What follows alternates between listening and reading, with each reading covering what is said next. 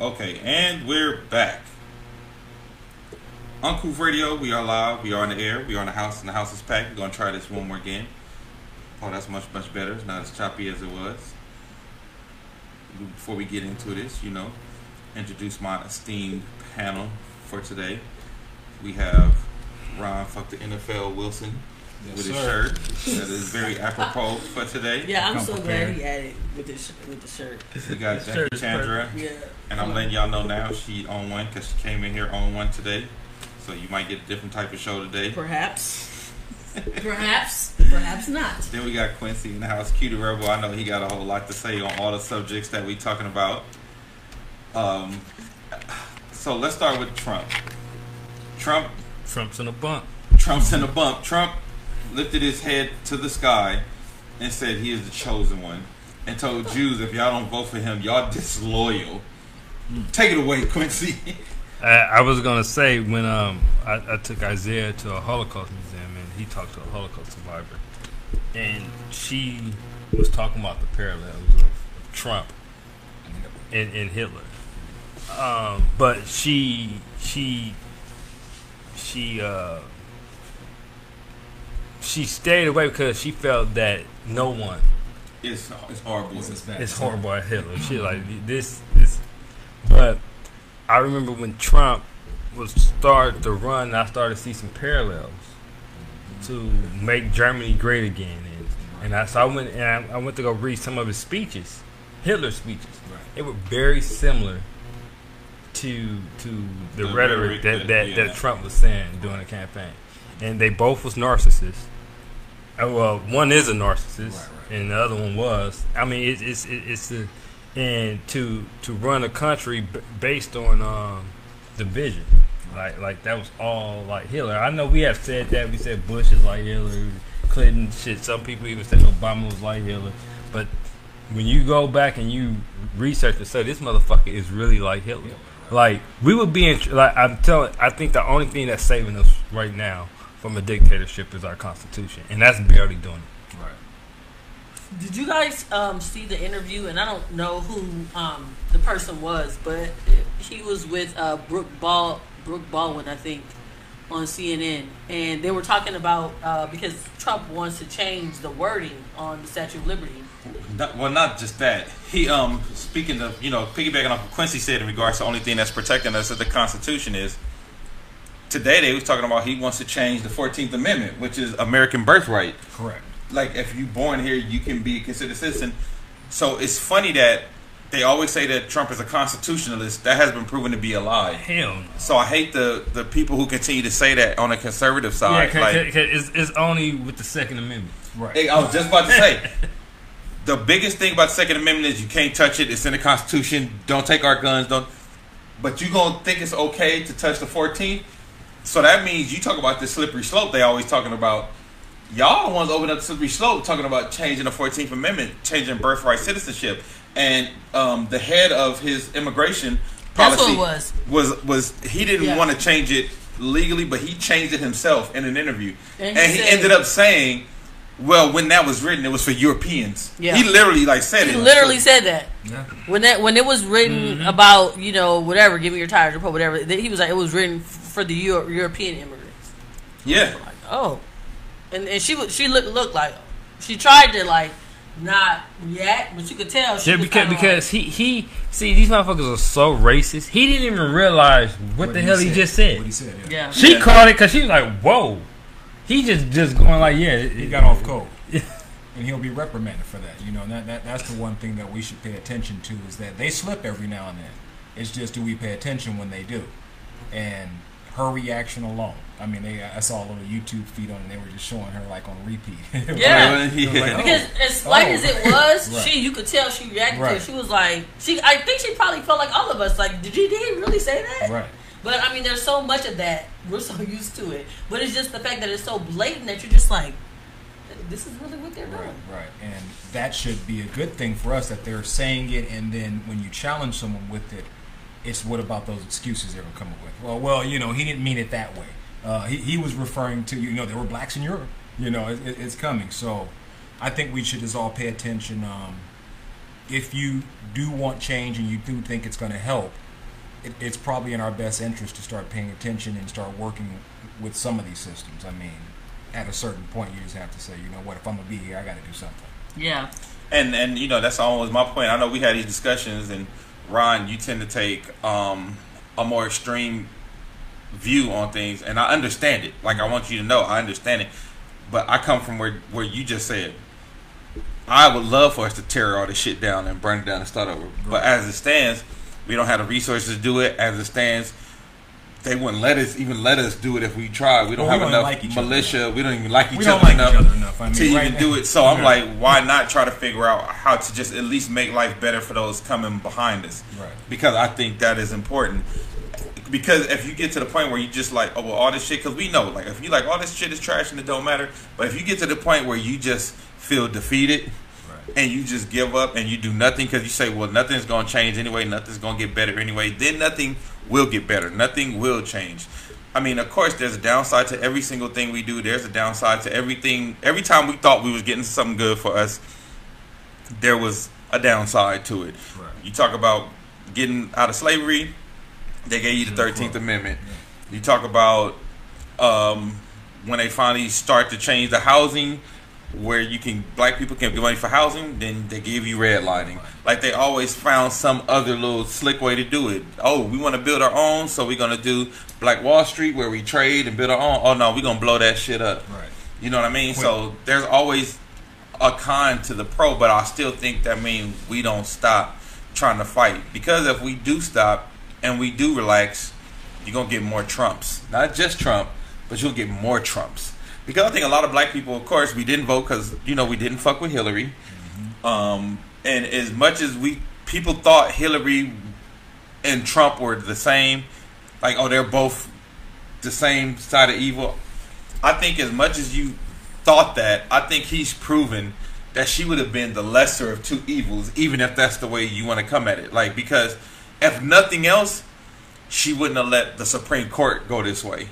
And the Supreme Court going the way it is is going to affect us way longer than any presidency or legislation or executive order that they're going to sign and put in. And if nothing else, if he's only there for four years, what he's already, the damage he's already done yeah, just within that lifetime appointment of the Supreme Court, he flipped it to a, a conservative majority. And which so is we, yeah, suspicious so we, about the you know him trying to challenge the fourteenth Amendment, because that's who it's going to go to. Mm-hmm. and, and, and he appointed and, two of them, right? Right, right. Um, I, I don't think we highlighted enough, but this is just a country of immigrants, you know. And to then tell people, hey, you know what, we did it for eighty-five years. The riot was great, so now it's time to move forward. You know, yeah, we're going to stop bringing people. Well, that's in. pretty much what it is. It's like, okay, we got enough of us in here. Now we got to close the door behind us. Right. You know, and I think that's what it's. I think that's what it shows, and I think it's short-sighted of people when they don't understand. When when you see black people, and I call them white representing Hispanics, when you see them going hard talking about immigration, I like I'm like I don't think y'all understand. This is the beginning of peeling off a sticker to some whole other shit. Mm-hmm. Like, this immigration thing is not about immigration. Like, it's about racism. Because if it was about immigration, they wouldn't. They would be so up in arms about figuring out how to close the border from Canada. Right. They would be figuring out, trying to figure out how to close the the border on all those people who fly in here from other countries and just stay over on visas. Which that number is much larger than the number of people who cross in Mexico and make it. Right. But he hasn't said anything about people coming here overstaying their visas. You know why? Because right. most of the people who overstay their visas are European. Correct. Of European descent from European and, countries. And, and the thing is, it's just a matter of time. Like, okay, once they deal with immigration and citizenship, it's just a matter of time that it's going to come down. It's going to start to fall on us. Yes, we next. And, and you know, it, it's kind of reminiscent when uh, when I was with the police department and we had all these, these issues going on. A lot of the young black officers were, were out trying to seek help. Right. And the more of the older cats, they was kind of, most of them was kind of like, oh, no. They're comfortable. They just want to retire. Right. We, you know, don't ruffle feathers, blah, blah, blah. Right. You know, we're not in this. And then once we got eliminated, they start going after them, and that's when my phone started ringing. Hey, who's your lawyer? Right, right. So, like, I tried to, I mean, what, what they thought was going to happen. Yeah. It, it wasn't, the racism wasn't going to just stop at the young black officer. Right. Y'all left now.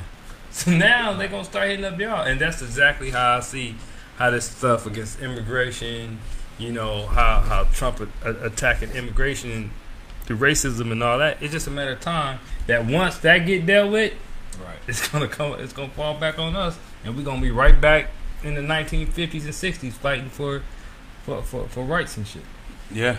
Right. So we just have to really, really be careful with how we approach this legislation, these things that's coming, and this next presidential race, just to be honest. And it's funny, I feel like you can tell that Trump is panicking because now he's just lashing out at everybody. He's lashing out at Fox News. He's lashing out at people who work with him. He's lashing out with at polls. This nigga's lashing out at numbers. You know what I mean? Like analytics. He, yeah, he's asked, like so. So I, I feel like he knows he's in trouble. Uh, they also talking about the one thing that he probably had to stand on when it's time for him to run in twenty twenty was his um, his economy. But it's looking like because of how he did, and we talked, man, we talked about this shit last year. He did that tax break for the wealthy and not for the poor, and how it was supposed to affect the economy. We like, they not going to do that. They not going to pump that money back into the economy. They're going to give themselves bonuses, which is what they did. So that money that he thought didn't come back into the economy, and then he started that trade war and the, the tariffs, and now the farmers are hurting. If he can't run on his economy, it's a fucking wrap for him. So if he does get into a recession, he can kiss even it being close goodbye. Because like right now, they have all the Democratic people in the field beating him. But if his um. If he, his economy goes into the tanker the way it looks like it might, it's going to be very scary for him. And there's going to be nothing to hold on to except the people who voted for him based solely on racism. But, but I, th- I think that's where that's when we really, when someone like this get desperate, that's when we really got to open our eyes. That's when the, the Russian uh, uh, propaganda, all that shit is going to start really turning up. Uh, voter suppression, like all that stuff. Is, is is gonna really turn up, and so we really have to have to be on our P's and Q's and be paying attention to what's going on at that point, because I don't think Trump is gonna take an L line down.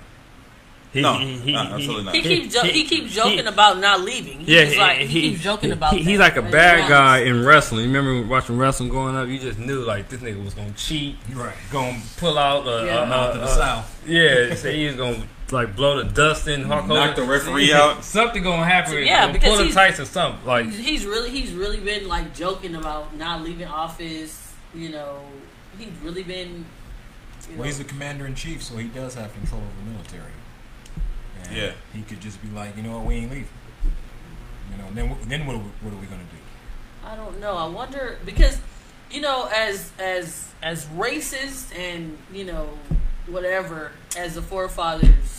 Word. It seems like they kind of thought, certain, like as as far ahead as they could on certain, you know, the way that the, the way we kind of run the country. I mean, one entity doesn't have full power. Right. You know what I mean? Okay, so maybe he, he is the commander in chief, maybe, but then we have like the Senate, the Senate and the House that could maybe make some type of a law or do something to like get him out. You yeah. know what I mean? So it's not. He doesn't. He has control and command to a certain extent because if he did, if he had the whole thing, we just be all. You know, I, I'm a little cynical, so I, you know, in a, I was, I wouldn't mind if he did win, but then the Democrats won the the House and the Senate just to humiliate his ass and drag his ass through the mud yeah. and disgrace him. Yeah, yeah but, really but, but then but then you have to deal with his V P, so. Because yeah. he, he would definitely get impeached and removed. But, you know. That's and then we have Pence. Yeah, you have Pence, which is a whole other bowl of wax. Just his, his stare, you can tell he got something up. What, what he said, did, it's he like said, Trump's holding him back. Did, didn't Pence say he could, uh, like, you could electrocute the gay out of somebody, some shit? Yeah, he was about like conversion therapy. I think you can you can use pain to, to get anyone to do and say almost anything. Right. You know? So, like. Like, of course, they're going to say, I'm not gay I'm no not more because yeah. you got to electrocute. Yeah, you electrocute and nigga got a tire battery on his balls. Look, what they're going to probably say it. That don't mean that it's don't actually working. Yeah. All right, man. Well, let's just get into that's enough of that asshole. uh, let's get into Jay versus Cap. Mm. I hate to even frame it like that, yeah. but that's the way that so it's starting to be yeah. framed in media. Um, and that's the way that it's starting to come across, and I don't like it. But let's talk about it. Ron, I know you had a lot to say about it, so I want to get your views on it. Let, let's get your views first. Well, I can you hear me? Yeah. I can't hear me on the speaker. Either way, I'm going to take this off. Yeah, I got you in here. You good in here. Good, good. My, my take is um, I, I actually listened to the entire interview, and I had a, a, a just give me about three minutes. I had about do your thing, twenty, twenty questions. You got those two? Yeah, right, right. I did. I got, I got paper here because there there was a lot of confusing things, and I, I wish I was at this and conference. Before you start, right. uh, those out there, if you haven't seen the full interview, go on YouTube. It's about forty-five minutes long. Right. That if you have time, I think it's definitely worth watching, because you would see how like the editing they did right was completely to put out a certain uh, narrative narrative, narrative. Oh, right. Absolutely. So so so if you ha have a chance, go on YouTube, look at the the full uh, press conference, and you will see, and, and, and you know, you can draw your own conclusions from that. Correct. Um, I'll, I'll be quick with this. Um, and and, the, no reason, and the, reason, thing, man. the reason I took notes is because I literally was going through. So it's forty-five minutes. I probably took about an hour and a half. Because I went back because I wanted to make sure I understood the questions properly, and then I wanted to make sure I understood the context of the answer. I'm looking forward to your breakdown. And so yeah. the, the first thing I noticed is that in the beginning of the, the interview, or, or shall we say just the, the open-ended mic conference that they had, um, they referenced having a better relationship with law enforcement. And I, I would just ask the question, and I'm going to sort of lay out the topic, and then have a question, and then the, you know, our, our friends online can join in and kind of answer these questions. But they, they want to have a better relationship with law enforcement. And the approach, it sounded like Roger was speaking of, was going and talking to police, uh, going and offering counseling from some N F L players. Hey, this is your favorite player in your city. Let's talk to him, and let's see if you'll treat the person that, has, that, that you don't adore in the fashion that you'll treat this person that you look up to. And that, to me, what was sort of an alarming thing to start this with, but I'm going to be non-biased, and I'll go through this.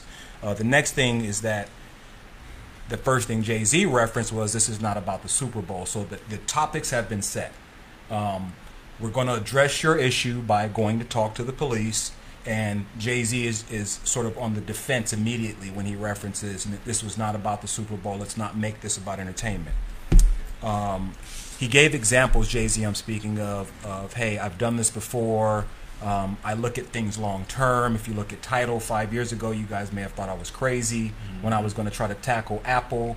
Uh, but I had the vision long enough to understand that, hey, um, if I can create something that is as competitive and has the great quality of an Apple or a iTunes at the time, Apple Music, I guess he was going up against, then we can sort of be in that same playing ground. And in entertainment, that works. It actually has worked out for him. I'm a Tidal user myself, and it, it's a higher quality to Much me higher quality, yeah. than yeah, Apple. You know, so he did a great job with that. The the next thing, and this is something I, I immediately paid attention to, I had to go back twice and listen to it, is that they referenced steering the narrative. So they actually did mention, and I believe it was Jay, if, I don't, if I'm not mistaken, the one that said, uh, that we need to steer this narrative away from inactionable items to items that are actionable.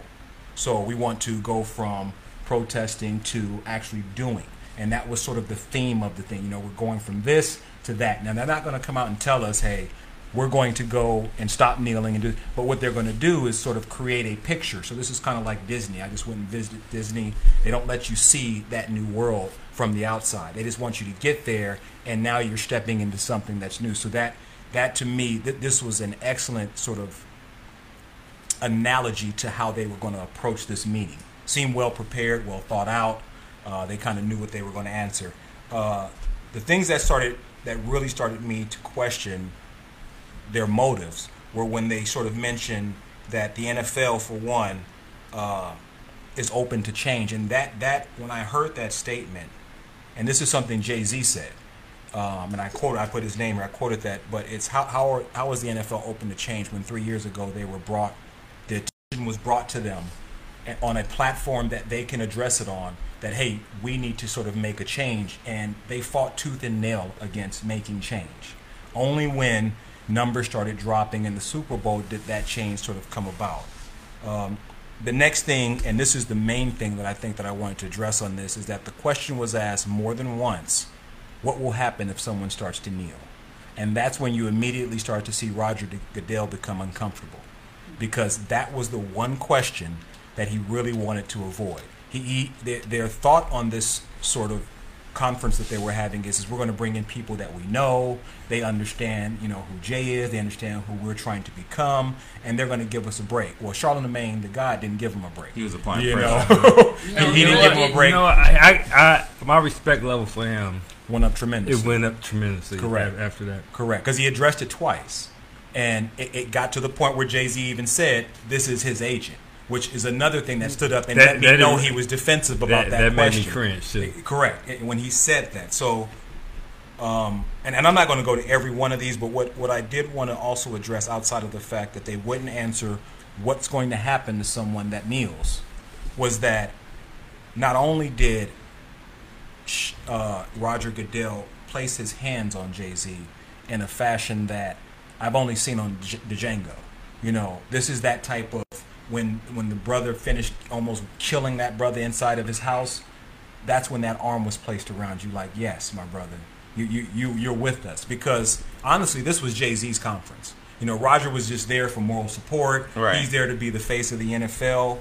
Um, and then one thing else was, was, and this is the final thing I'll cover, is one question came about where it asked, is this change a or, or are those issues that you're attempting to address a reflection of how the N F L feels about law enforcement? And the answer from Roger Goodell was no. You know, from that I took, we're still on their side. You know, we don't see an issue with what's going on. And Jay-Z even mentioned it a couple of times in reference to people's names who have been murdered, people who were mistreated by the law. But it still came about that the N F L could care less about what's going on in law enforcement. What they're going to do is give some money to law enforcement. Here's some money for training. What they do with it, I mean, because, and I'm not sure on this, Quincy, but when people donate money to you, there's usually someone that oversees that money, kind of sees what you do with it. But it's not as regulated as something that, say, is coming from the government, mm. where you're going to get audited on and things of that nature. So it's kind of like, hey, we're going to pump some some some money into your system. We're going to give back to you. And, and to me, that's the wrong approach. Um, the right approach to addressing law enforcement is to take money away from them.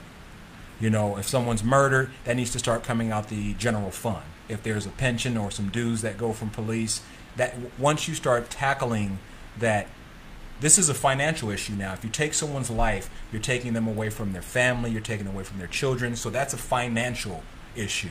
And until they're being held financially responsible, I won't even get to the actual judicial responsibility. We're just going to deal on a financial level. Um, if they're not going to be financially liable, which is usually the civil side of, of court, then we're really just throwing money continually at a problem. And, and not mean to cut you off, but no, no, I, I just want to back up we're, that we're point doing this because I know officers were recklessly doing shit, knowing that it's like, okay, well, they sue us, they sue the city, correct? Knowing that the it comes out the city, which are the people, but the funds, correct? But I think the mentality would be different if they knew directly their paychecks and pensions and shit would be hit. Effective.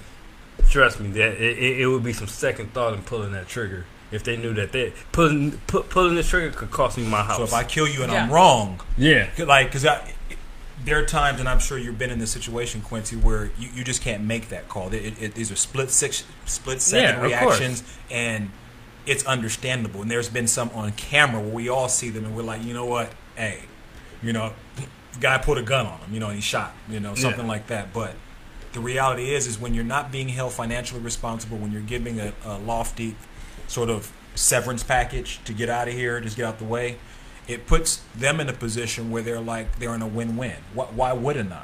Why, as a white supremacist, why wouldn't I be a police officer? There's no consequences. Why wouldn't I do that? If I want to kill anyone of any race, creed, because once we're on that side, we're on that team. If I want to just kill, I mean, these are where probably the majority of our serial killers are lying in police, in, in the in law enforcement, because there is just really no penalty for pulling a trigger. Now, if somebody turns their back and run, we've seen a few cases where police officers are being charged, but it's ironic. Most of those officers are usually minorities. You know, and so I, let's open the floor. I still have some stuff, and we'll kind of go over all of this. But the main thing was the narrative in this meeting. And the narrative stayed on point, which is we want to continue to grow on the entertainment side. And then we brought someone in that, hey, you guys love Jay-Z, right? You know, we all love him. That's, this is my guy, Jay-Z. Yeah. You know, I felt that it was just very, like, business-oriented. Correct. I didn't feel like, I didn't feel convinced, like, we're going to get out there and really, like, attack some, you know, start coming out with some solutions. What can we do as, because the N F L has a voice.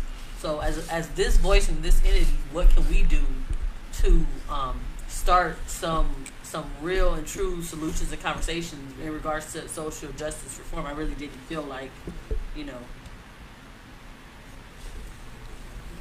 like it really had substance. Right. Correct. Um, and that, that that was the tragedy for me. Um, again, we all uh, we all have seen the things that Jay-Z has done.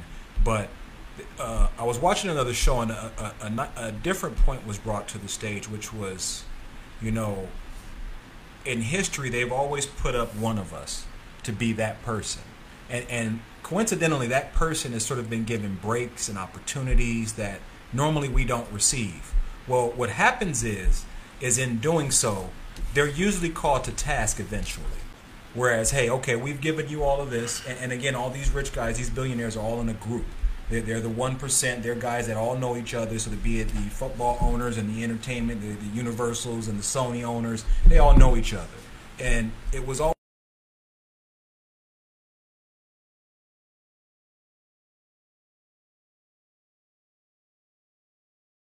The one to stick your neck out for us. Well, you know, um, that's been kind of a conversation piece that Quincy and I talked about, and then when D L Hughley said it, he brought it back down to, you know, you know, his bring things back down to like slavery. But you know, there there's always times where you basically D L Hughley said, this is the example of what happens when you fall in line, and this is the example that what happens when you don't.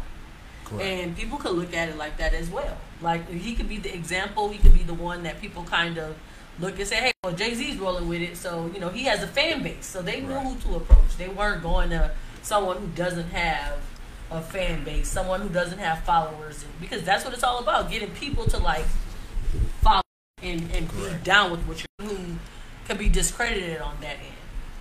But now at this point, the divisiveness is there, obviously. Right. And, and and Roger kept stating, you know, we just, you know, and, and to and you know, it's going to be a great football game going on that day, right? Let's not just get away from the fact that guys are going to be beating their heads against each other, you yeah. know. There's a great football game going on, and, and every time he said stuff like that, I was just like, this interview is not even about that. Yeah. Everyone knows what goes on at a sporting event. You you have fans. We're trying to address something that, that impacts people that aren't on your level, that may not play on your field. And this guy, and, and when Charlemagne got asked the question, you know, will you allow Cap to come back in? Well, any team can hire him. That, that's that's an that indirect. See, yeah. these, these are Trump answers he was giving. You know, it, it's well, any any team can hire him. And but if you kind of look at the faces, it was like, God, are they going to ask us another Kaepernick question? Yeah. Like, what did you think this was going to be about? You know, and the brother with the beard also kind of kept pressing. And that's when you could just tell Jay-Z got a little defensive. And again, I don't blame him. I mean, you, you, you've done things. And so when you do things, you, you kind of look at it like, oh, you're questioning me? But but, but, no, but look yeah. what he got defensive about. The guy asked him, did, did you talk to Cap, and how did that conversation go? I'm not his boss.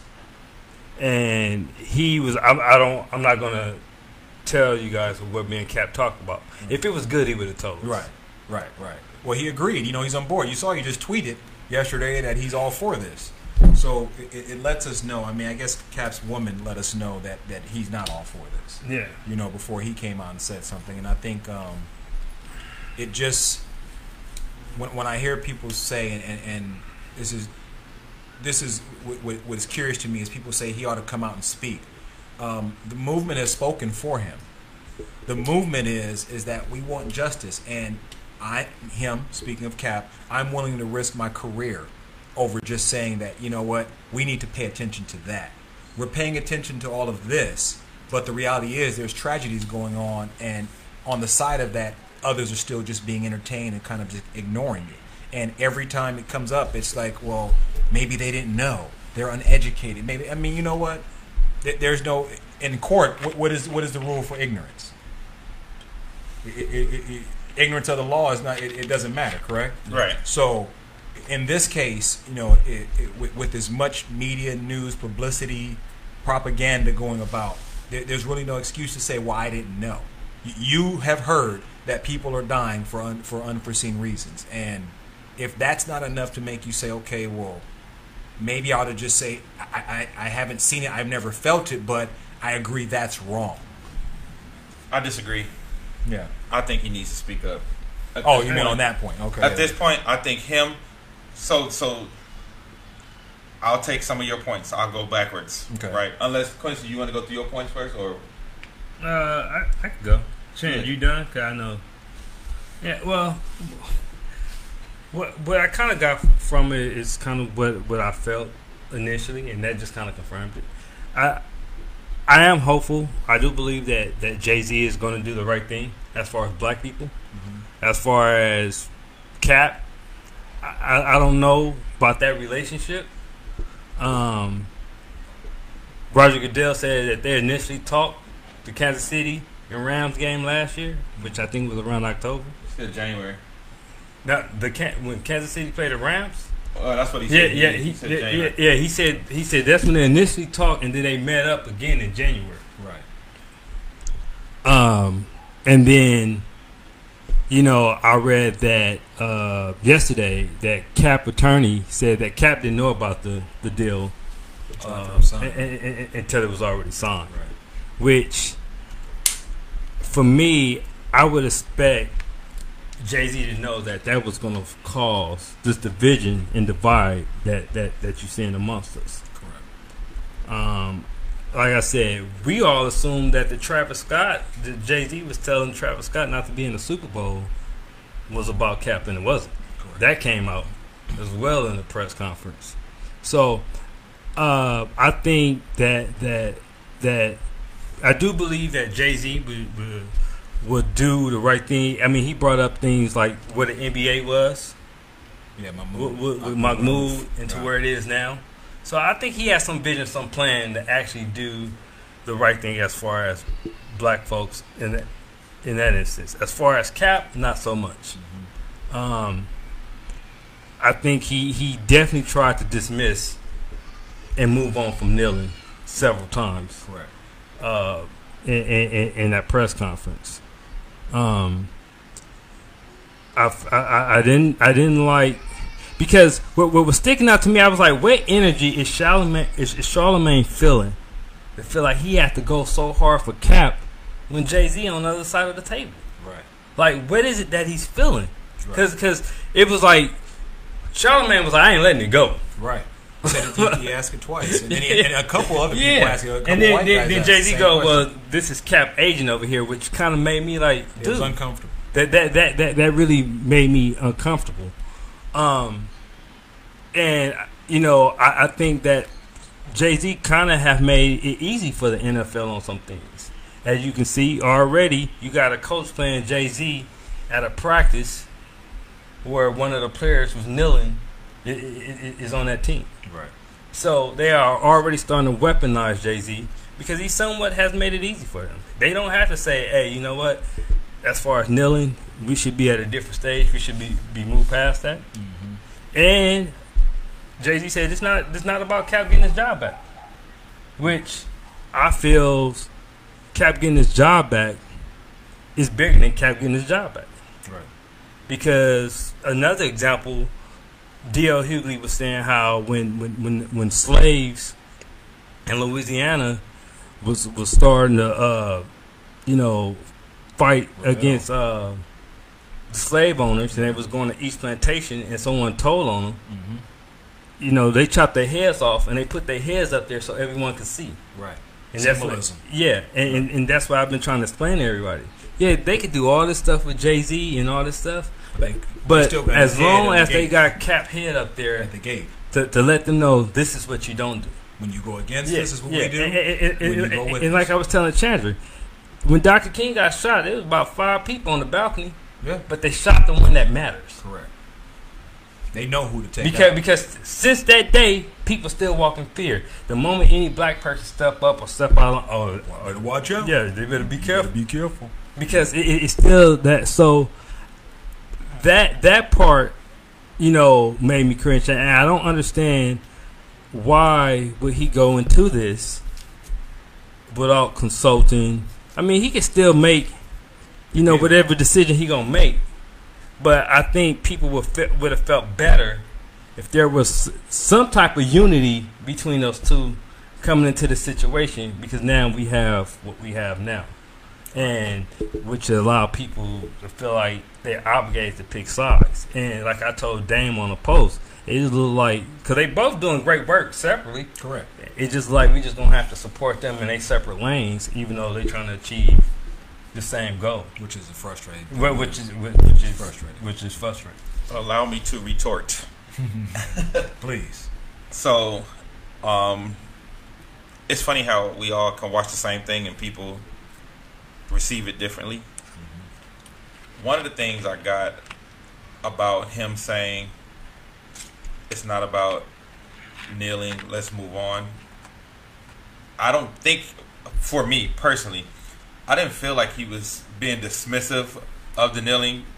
I mean, he even actually said he wasn't being dismissive of the kneeling. I think he was really saying, I want to actually do more. And I go back to four years ago, because if we want to talk about progression and evolution, four years ago, we all hated Robert Kraft. Like, four years ago, we like, Robert Kraft was trash. twenty years ago. Right. As a former Bills fan. Right, right. You know what I'm saying? But we were like, people like, I got you. You thought he's Trump supporter, good old boy, mm-hmm. didn't want to help black people.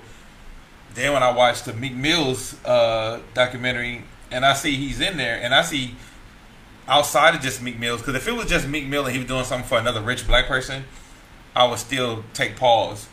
But then when I saw that him, Goodell, and a couple of other people were going to actual regular people's bail hearings, seeing how the bail system, the bail cash system affects black people, because somebody said, somebody made mention like the N F L could have did this without Jay, and why did they have that? And I said, it's funny that we say that, because like we gotta realize we talking about white billionaires. Mm-hmm. This shit don't touch them. This shit don't affect them at all. So there would be no reason for them to give a fuck about the cash bail system until Kraft, who is somebody who respects Jay, it's probably sitting next to Jay, and Jay is like, yeah, no, that's what we going through. Come here. Let me show you. Let me take you to see what we going through. And then he starts to get a different respect for him, and then they have, start to have their own conversations. Like you said, like our conversation started with me and Kraft, with the work we were doing in criminal justice reform, which they have been doing great work in criminal justice reform. They have actually been working on legislation to stop cash bail. They have been working on legislation to bail more people out. Like, they've been doing a lot on that end that a lot of people don't know about. So I like, okay, for me, I'm like, at what point do we just stop saying fuck everybody and do try to work with people? Even if, and this is my thing, I don't think the N F L's motives are altruistic. I don't think I don't think I, I don't think we should be stupid enough to even believe that. No. Like, at the bottom line is, we know for them, they have an image to fix right now. They can say what they want. They tried it. They tried dropping them polls that saying black people not watching wasn't affecting them. I said the whole time, it's bullshit. Yeah, we knew we, we, we knew, knew what it was. Bullshit. Mm-hmm. They have a real image problem right now that affects what's going on on the field. They know that if it continues this way, it's going to continue to hurt what's going on on the field. Now, the reason they Goodell didn't want to answer, of course they want. He wants them to stop kneeling. Of course he does. Like, let's let's be all the way real. Like, I, I want us to start speaking and like speaking like we are intelligent adults, right? Like, let's speak what we really know. Goodell didn't like that question because he didn't want to say, because they have this image problem. He didn't want to say, yeah, we want them to stop kneeling. That's why we're trying to do all this other shit, which we know is the real reason. But yes, he wants them to stop kneeling because it's affecting their bottom line. But on the flip side of that, if doing all of this shit that, and it will actually help black people, if they gonna do all of this to get people to stop kneeling, isn't that the cause and effect that we've been fucking asking for? Regardless if they doing it because they want to, regardless if they doing it because they care about black people, if they're doing it, even if it's just to affect their bottom line, if them affecting their bottom line helps affect the bottom line of black people, what's the real issue? And then as far as Cap speaking out, the reason I say Cap needs to speak out because I don't like all this passive-aggressive shit that he's doing. The shit feel real LeBron to me right now. Like liking tweets of other people, dissing Jay, I think that shit is whack. And also, the shit that he's doing with the passive-aggressive shit, it kind of makes me feel like maybe Jay probably have heard from other people like, he not fucking with nothing at the N F L. It don't matter what you say. We tried to bring him into the Players' Coalition, and what happened? When it didn't go exactly how him and Eric Reed wanted, they were like, them niggas are some sellouts. Like, that's the first thing they go to. Them niggas are sellouts. So then, I was rolling with like, oh shit, Michael Jenkins, all them niggas are sellouts, that's whack as fuck. Then I go read the initiatives of the Players' Coalition and the actual work that they have been doing and the money that they have given to these people and these places and, and building these trust funds for kids and putting kids through college and all that shit. I'm like, okay, hold on. There's more going on here. Why are we at a place where Eric Reed and Kaepernick feel like they're the gatekeepers to any social justice that happens in the N F L? But that's the shit I have a problem with now, me personally. After, like, I was rolling with Cap when he was like, fuck the Players' Coalition. I was rolling with him when he was kneeling. I was rolling, you know what I'm saying? But then, on the flip side of that, too, also, you got to think, if Jay called him in a conversation, that can go well. Y'all have to understand, Jay's a fucking boss. He's a boss. If you call somebody as a boss and they talking crazy to you, you are no longer going to be like, feel like you beholden to them.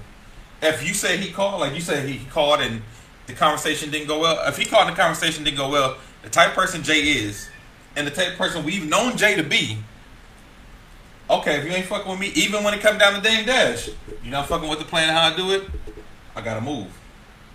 And I think that's what we're not looking at, because I think we're looking at everybody to run everything through Kaepernick. And I would be rocking with that if Kaepernick was out saying some shit. If Kaepernick was out telling us, what are we doing? If Kaepernick was saying, this is what I want from the N F L, this is what I want, this is what will fix the shit. Because it sounds like everything that they do try to do, Cap is like, I'm not with that shit. The Players' Coalition got the eighty-nine million dollars. They was trying to build shit in um, low-income neighborhoods. They was trying to uh, give scholarships. They working on the cash bill. Like, if y'all get a chance, go read it for yourself.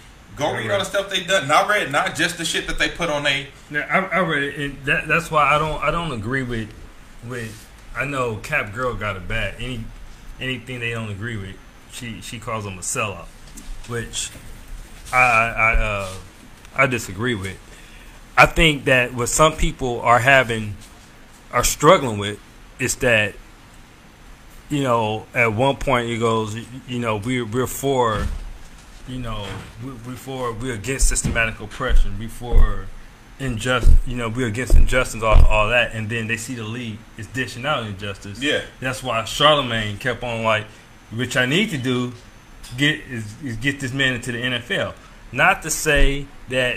I, Once Cap get into the N F L, all the issues are over. Right. But that symbolism. Right. Right. So while I agree with you there, while I agree with you there, we also have to acknowledge that he had three chances back in the N F L that his girl probably fucked up. Right? Why nobody talk about that? When he met with the Ravens and the Ravens were going to sign him, yeah. Before he left the meeting, and she was like, y'all niggas on some Django shit. Talking about the owner, mm-hmm. and like Stephen A. reported, they were going to sign him. Yeah, yeah. John Harbaugh had contacted Jim Harbaugh, who was Cap's coach, and uh, so so it wasn't like that. John Harbaugh was foreign to Cap. They the Harbaughs, they know him. Yeah. So uh, they they they were going to move on it, and then she she, you know, made that post, and you know, and I heard Miami was interested in signing them. Stephen A. Smith spoke as that. Well, Miami went signed him, and then he wore a Fidel Castro shirt. And in Miami, like, damn, you just alienated half of our yeah, fan yeah, base. Yeah, yeah, that's a Miami. Huge Cuban population. Huge Cuban population for the Miami Dolphins. They're like, we can't sign. So can we also address those pieces? No, those missteps? Yeah, Cap definitely has had some missteps. So that's what I'm saying. I'm like, if we gonna act like he's the end all be all when it comes to social justice in the N F L, I'm with that, because if we talking about, well, he ain't got a job, as long as he ain't got a job. But I'm like, there has been some missteps where he could have had a job, and this could have been fixed. And even when he was um, in court with the N F L for, because please, I don't want y'all to think that I'm absolving the other owners and saying that there was no collusion to keep him out, because I think there was, which is why oh, we yeah, settled. Yeah, yeah, that came out in deposition. Yeah. Basically, it was Robert Kraft tried to go to Trump and tell Trump to, like, chill. Robert Kraft and Jerry Trump Jones told, to, yeah. told told told uh, Trump, see if you're chin. Trump was like, nah, like, because that shit was helping him win. Yeah, I mean, people forget uh, we were in the middle of a, a election year. A, a election year, so Trump wasn't gonna bag off something that was you that know was riling up his base. Yeah. So they went back to the owners, and, and the owners. They was afraid of uh, Trump. Of Trump, so that that's that's what kept kept Cap out the league. And then I know people were like, "Well, he took money. Uh, he took back pay. Really? So Him and Eric Reed yeah. pretty much split the money, and that went to their attorney. So it's yeah. not like they got like all this, you know, a whole bunch of money. That was, I think, that was mere for the principle of the show. This is what the fuck they was doing. No, us. absolutely, and. And I that's what I say. So I agree with that. But I'm saying at that point, even after that, I know that uh, Eric Reed and Ka- Kaepernick were initially a part of the Players' Coalition. I don't know where the fracture came. I don't know what happened that Eric Reed didn't want to rock with him no more, because he was there with yeah, him. And, and see, and, and that's the thing. We're missing, like I said, where the, even between Jay-Z and Cap, where was the disconnect to where, I mean, I don't know if... If Jay felt like, well, fuck it, I don't have to. Maybe it started off as social reform, and the league just wanted to bring him on to the Super Bowl. And yeah. Then later on, it, it got to that, or you know, there are some holes in disconnect where shit just went awry. Awry. We really don't know how it got there. Like, how you go from wearing Kaepernick jersey and Cap's thanks Jay, bro, all that, to now y'all don't communicate on something. And that's why I say there's some there's some pieces of the story that I feel like we don't know. Oh yeah, it, it, you know what I'm saying? And I, I feel those are the keys that would, would actually it, it may damage the entire mission. And I think that's no, why they're one hundred percent both remaining silent on it, because they both know if that information comes out, that conversation we had, then this may just it, it may destroy the entire mission that we're on. And I think they're both to the point where they may not, you know, and this is something that white people do. We may not like each other, but we're we're going to keep this secret enough oh, yeah. to make sure that our mission Absolutely. doesn't just get tossed. No, I mean, I mean, I mean, I mean, Jay did say, you know, I don't knock what he does, and hopefully he don't knock what I do. He don't knock what I do, which clearly gave me the yeah. indication they gonna do their thing. Right. I'm gonna do my thing, and right. like I said earlier, we just us, you know, just have to support them in their separate lanes. You know, right. this is, you know, this is our Malcolm X and Doctor King. You know. Uh, Yeah. yeah, I don't think you necessarily have to pick a side. You just have to know, as long as they both going towards doing the work, the same goal, the same mission. So, that, that, that, that. so what, what are we looking for in this in this coalition? Because for me, if I can see five years after this, thirty percent of murders go down, I'm happy with you. I mean, I, I, I'm going beyond any money. I don't care about the music. I don't even watch the N F L. I so think, that person I think, doesn't. To even me, matter. to me, for for me, what's the goal? For me, it would be, will it, can the N F L get to the bar the N B A is at? Which is? Which is as far as the N B A backing up their players. On social justice. On, on social justice, social reform. To the point, they don't feel threatened. Like, the Trayvon Martin, like, like when the Miami Heat came out with hoodies on, Pat Riley had a hoodie. You know, like, when, because I don't think Jay noted, well, he probably does know, but what, What changed the N B A is they have more liberal and minority and that's what owners. I said, their owners are a little bit different than the N F L. But it changed. Right. It wasn't like that. When right. Mahmoud right. was doing his thing, it was just like the N F L. It, it, was, it was just like the ownership. N F L. Right. I mean, Don Sterling. Well, what it is is now Don Sterling was in the league. Now corporations, the majority of them are corporations and entities that own these teams, and they have an image to uphold. Yeah. So we're, we're not going to make ourselves look foolish, whereas the N F L owners are, are some some of them are people and families that, that have a huge history in that community, and they're known for being who they are. Yeah, and, so. and, and, and, and I think just like, like I said earlier, I believe Jay-Z would, would do goodwill. I don't think he would just completely ignore the mission. I don't think that's in him to do that. It might not be come out in a press conference and tell such and such, you need to sign the Cowboy. I mean, the Cowboys need to sign Kaepernick. Yeah, and, you know, for backup or third string. It might not be that, but in some other fashion, I, I, I do believe that he's he, he's going to do it right then. He's just going to be in a whole different separate lane than what Cap is doing, which is going around different cities and states teaching kids their rights and yeah. you know th- things like that. Which it, it all worked in the body, but we just wish that the body was all right. working together. Which kind of ain't, you know, and to me, I'm like, and I think I'm one of the few people from the outside looking. I'm like, that's to me, that's not a must. What? Cap and Jay working together, oh, that's no. not a must to me. Like to me, I'm about, I'm a results oriented guy, and if this is going to get us some results in regards to using some of that rich N F L money to help more black people, because like Jay said, they have the biggest platform. Like they have, out of all the sports, they had the biggest sports platform. They had the biggest fan base. They make the most money. If Jay could get money from them to help with bail reform legislation, to help change uh, some actual laws, like all the stuff that he's been doing, like when he talk about actionable items, if he could take it, and it's almost like he's been doing this, but if he could take the N F L platform and amplify it, because not only can he amplify it by their money, but he could also amplify it by their P S As and stuff. Like, you think about it, when When we was kids, and you see, we still remember them N F L P S As from when we was kids. Because them shits played before every game, during every game, after every game, throughout the week, while we watching our cartoons. Remember all that shit, right? Those issues were like domestic abuse and drug use. Those. Do you think they'll change to unarmed killings? Yeah, I think so. I think they'll change to talking about issues that affect black people. I do. I think now you're going to see some P S As and some stuff that's going to be geared towards our issues in the hood. And I think if we can do that, and, and like I like Quincy said, I can't put a number on, like, uh, if he does this, it'll be a win for me. I just think if we start to see actual work being done, and we seeing we see the actual laws being changed, which some of have already been in the process with the help of Robert Kraft, have yeah. already been in the process. If that continues and gets bigger and grows, and it helps to give the players in the N F L a bigger chance to speak their mind and say what they want to say. Because the crazy thing is, a lot of people in the N B A felt like they didn't have to protest because the N B A was already helping them in their neighborhoods do the stuff that they were doing.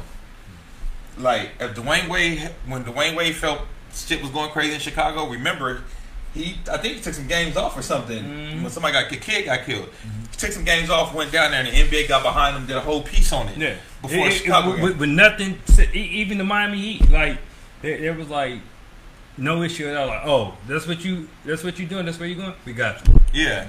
So I think if Jay can help usher the N F L into that place, I think that's a good thing. Yeah. And, and and for me, I like. I'm still not gonna watch the N F L. I, cause I now I just don't have the desire. Mm-hmm. But if some good can come from all of this shit show. I hope so. Like Jay said, he was like, are we just going to stay mad at each other forever, or are we going to talk and try to figure some shit out how to move it forward? Which I said even last week. I said, and I also feel like this is, be real, this is the entry point for Jay to be an owner. This is the entry point for him to become a majority owner in the N F L team. And that would be bigger than him being an owner in the N B A team, because like you said, N B A already got a bunch of liberal owners. Jay will probably be one of the few. Him, I think the Panthers owner, the Panthers are the Jaguars. Jaguars. One, one him, of them. The Jaguars. No, he a Trump supporter. Um, Jaguars. Trump, yeah. So it's the and Panthers. He's a minority. Like a, he's a minority. He, Trump he's a minority supporter. Trump supporter. Yeah. Though, so, so it's the Panthers though. So it's the Panthers. Uh, that, that, the Seahawks. And and, and what's him calling the Raiders owner or something, because he's he's real close with Tommy Smith. That's why when. Um, When Jack Del Rio was like, you know, players have to, you know, kneel whatever, and I think Mark Davis came out. Mark Davis came out. He he was like, how can, how can I celebrate Tommy Smith and have him light our torch and stuff, and then tell our players they can't, they they they, they, they can't protest and and stuff like that. So you, you got a couple, but not the like real. I would like to see. I, I would have liked to see Jerry Jones' right name pop up. Right. With what? With, as far as what what, what they trying to do. You know? I mean, which we know it's not. Yeah, what, like you said, that's one of them families that's yeah, right. they got a, that good old boy Texas shit to uphold. Right. But if you can get Jay in, he can usher in a different vibe in those meetings, even because a lot of shit they probably get to say and get away with and do in those meetings, they're not gonna be able to do and say in front of Jay if he's in those owners' meetings. Well, the, we that position show they won't just say it to him. You know? they, they'll, they'll have their backdoor meetings, and that, that, that's again another concern is that you know Jay, Jay's taking one for the team. Yeah, you know Jay's who. But Jay-Z. No, no, we, we don't know. It won't be the Cowboys. So. He won't be the minority owner of the Cowboys.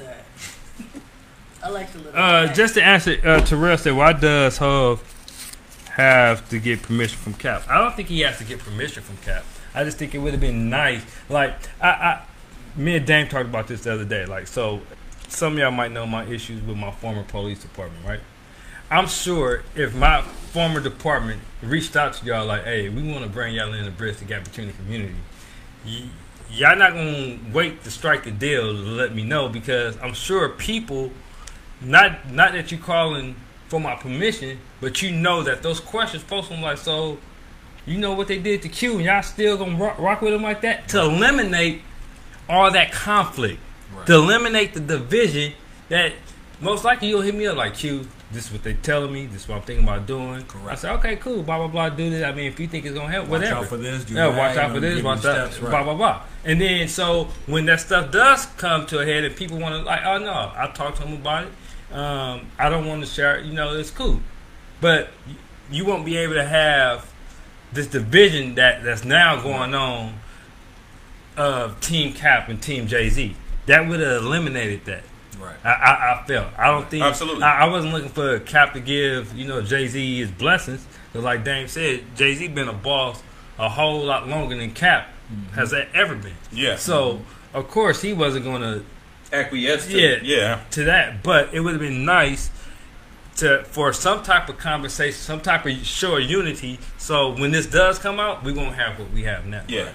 And I do, I do hate that this has become the conversation more than anything, and, but I'm glad that today I'm starting to see more people in media like Charlemagne, Snoop Dogg. They was like, look, they just gonna do their work separate, but we want all this yeah, work to we, get done. We, we just have to get behind them both. Yeah. But but on the, now because I'm glad that we separated, because I want to get to Marcellus Wiley, man, because I think I'm that's a separate issue. Um, that all of a sudden people are attacking Kaepernick. Is he black enough? His black. I thought that shit was super whack. His girl people now, and look, for those who was against Cap kneeling in the first place, you football lovers, whatever, I really could care give two fucks about what you think, very because now you're using this to assassinate Cap's character because you wasn't rolling with it in the first yeah, place. Yeah, absolutely. Because you just want to watch football. You just want, and, and, and, and that's, that's what I say. It comes down like to. For the people who just want to watch football, this is not even we don't even have to have this natural right, this conversation. conversation because you don't care about social justice being touched by the N F L either way. Already, you made your decision a long time ago. Right. You don't care. You don't care that Cap don't have a job. You don't care that the N F L treat their players a certain way. Like you don't care. So that's fine. Right. But, but don't but don't use this like oh separate, right. But don't come in the oh see this is what I was talking about bullshit you was rolling with that team regardless right. Because so, honestly some people feel like when you hear somebody say that's my team that's my team and I, I had to sort of check myself years ago in regards to sports like I love the Lakers I love you know watching the game and all this stuff but that's not my team you know I'm just really watching the game I'm you know just. You know, my dad even asked me once, like, like, dude, you really into sports, huh? I'm like, yeah, probably too much. Because, you know, he understands, you know, other things I like to do. And, you know, it's just like, like, wow, you're really that invested in something that really has no clear impact on your life. This is just, and people get upset. They go into depression over these teams. They get excited and, and and leave their family over. To, I mean, it's just like the... the, the fanatic. I mean, fan is short. For a fanatic. And it's just like, there's some things that are bigger than this game. Yeah. And that's absolutely. What I wish, I, I, I wish those words were uttered in that conference. Is that there are just some things in life that are more important than the game. And, and and to me, with Marcel, I mean, it's not surprising because you've been around Whitlock. More, more, yeah, but, but well, you know when he was in L A, he would say he, wow, yeah, way out yeah, shit. He, he he was. I'm not surprised, right? Because for him to go at Cap that hard, but I've never really seen him challenge J- Jason Whitlock like that. Ever. And Jason Whitlock have said some out of some like he he he questioned everybody like, oh, LeBron just doing this for popularity. What? Yeah. So, so, so LeBron helping this community for popularity. All right, the nigga you know. been popular since he was in the tenth grade. Years old, yeah. You know, we understand that. You know, Marcellus so, is from Compton. So, so, so the now for folks are oh, well, man.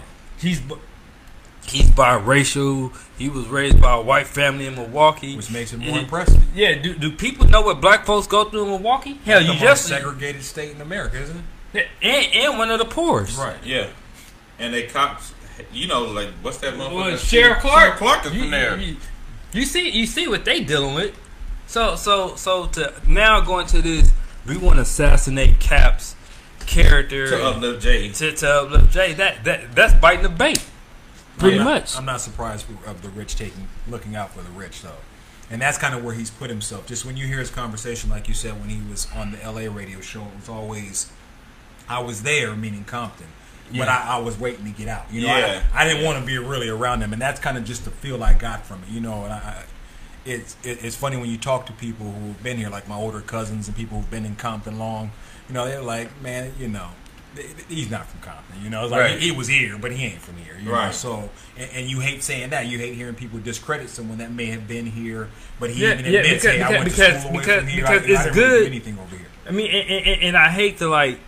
do that to Marcellus because I think kids in Compton need to see somebody a here. football player, not only a football player, but got accepted to an Ivy League That's school, Columbia. Yes, like like he that went to, like, like like like he went to Columbia. He right. just wasn't like and a excel. football player.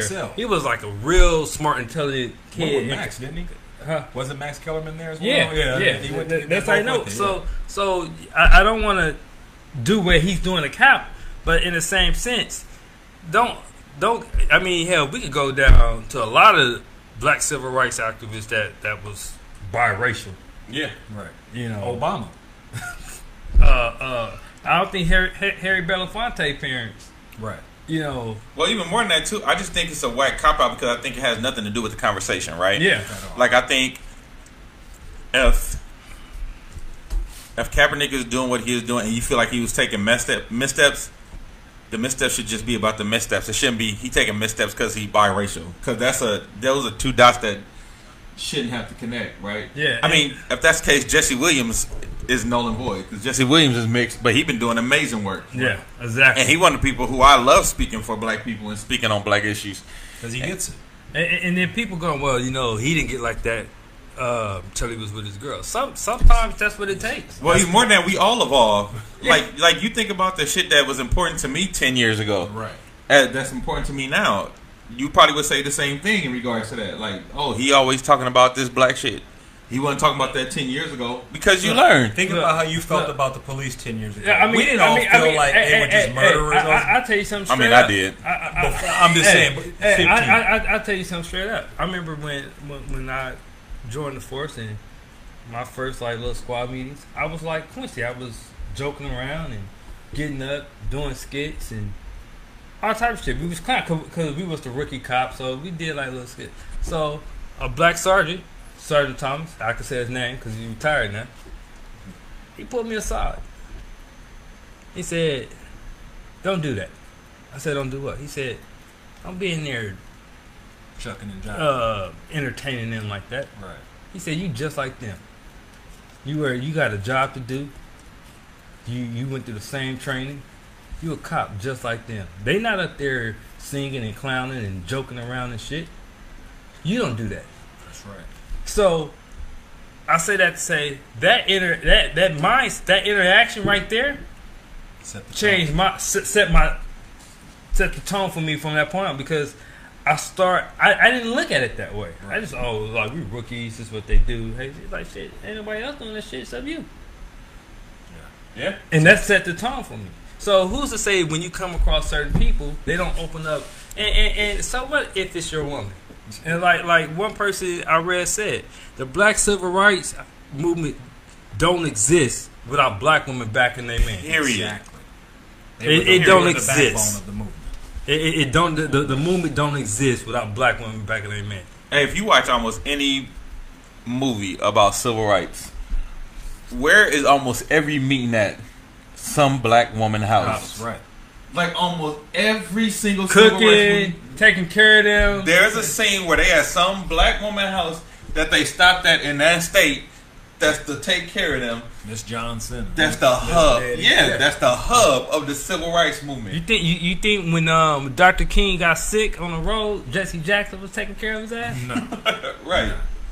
I, and I, I do hate that because I feel like I feel like saying he only doing that because his woman put him up on it. I feel like that diminishes the how movement. we view our women in the movement too. Yeah. Like, I'm, okay, so what? That's if his woman got him great. up on, if his woman got him reading, then y'all should appreciate that. You should compliment that. Don't say, oh, he only following because his woman following, as if that means what he's doing is less than because it came from a woman. That's right. Whack as fuck. Yeah. Women are just, I, I, as far as leading, that there's been women leaders the test the test of time, and they've been just as good a leader as men. They've probably been better. I'm gonna know? say, who do you think advised most of these men that were in the civil rights movement? Most of these men, who you think was advising them on certain moves? It was Claretta. Because men, we're about the big picture. Women are about details. Exactly. Women are about details of execution. Martin Luther King was not doing them details of execution. That nigga Martin was like, we should have a march. Right. Yeah. You know, women had to figure out how to do that shit. Yeah. How to, how to put the march together. How, how to make sure what people going to live and stay. They didn't organize all that shit. No. They didn't organize who was going to be cooking for the men that come in, who was going to be staying at whose house, yeah. who was going to be using whose showers no. and shit. Men wasn't doing that shit. Right. So I think we minimize the amount of support that black women gave to the movement overall. And then for Marcellus to say that as if it's a slight, yeah. to say that he didn't do this till he got with Nessa as if that's a slight, I think that's super trash. Yeah, that On top trash of saying since they both, pretty much he was saying since they both light-skinned, they don't they don't yeah. experience the what, real what black experience. Like, what do you think the K K K would think or something?